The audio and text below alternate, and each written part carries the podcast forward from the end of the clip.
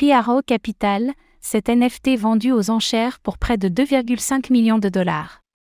Alors que l'anniversaire de la faillite de Three Arrows Capital, 3AC, approche, 7 des NFT du fonds d'investissement crypto ont été vendus aux enchères vendredi par Sotheby's. Au total, cette vente a rapporté 2 482 850 dollars.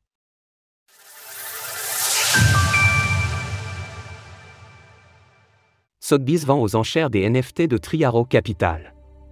Voilà près d'un an maintenant que le fonds d'investissement Three Arrows Capital, 3AC, a fait faillite suite à l'effondrement de Terra, Luna, et plusieurs difficultés financières qui s'étaient accumulées.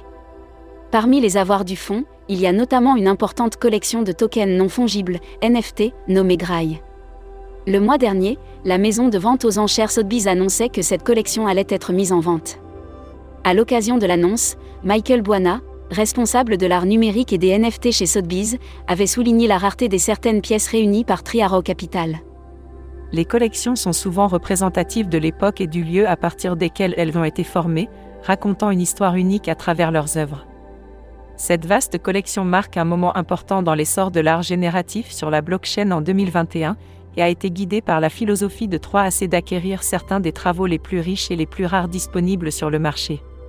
Ainsi, une première série d'enchères s'est clôturée ce vendredi.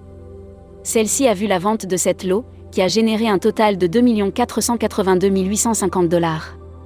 Le détail des œuvres. Fait intéressant, toutes les œuvres ont été adjugées au-dessus de leur estimation, et l'exemple le plus représentatif est la pièce Fidanza #275 de Tyler Hoob.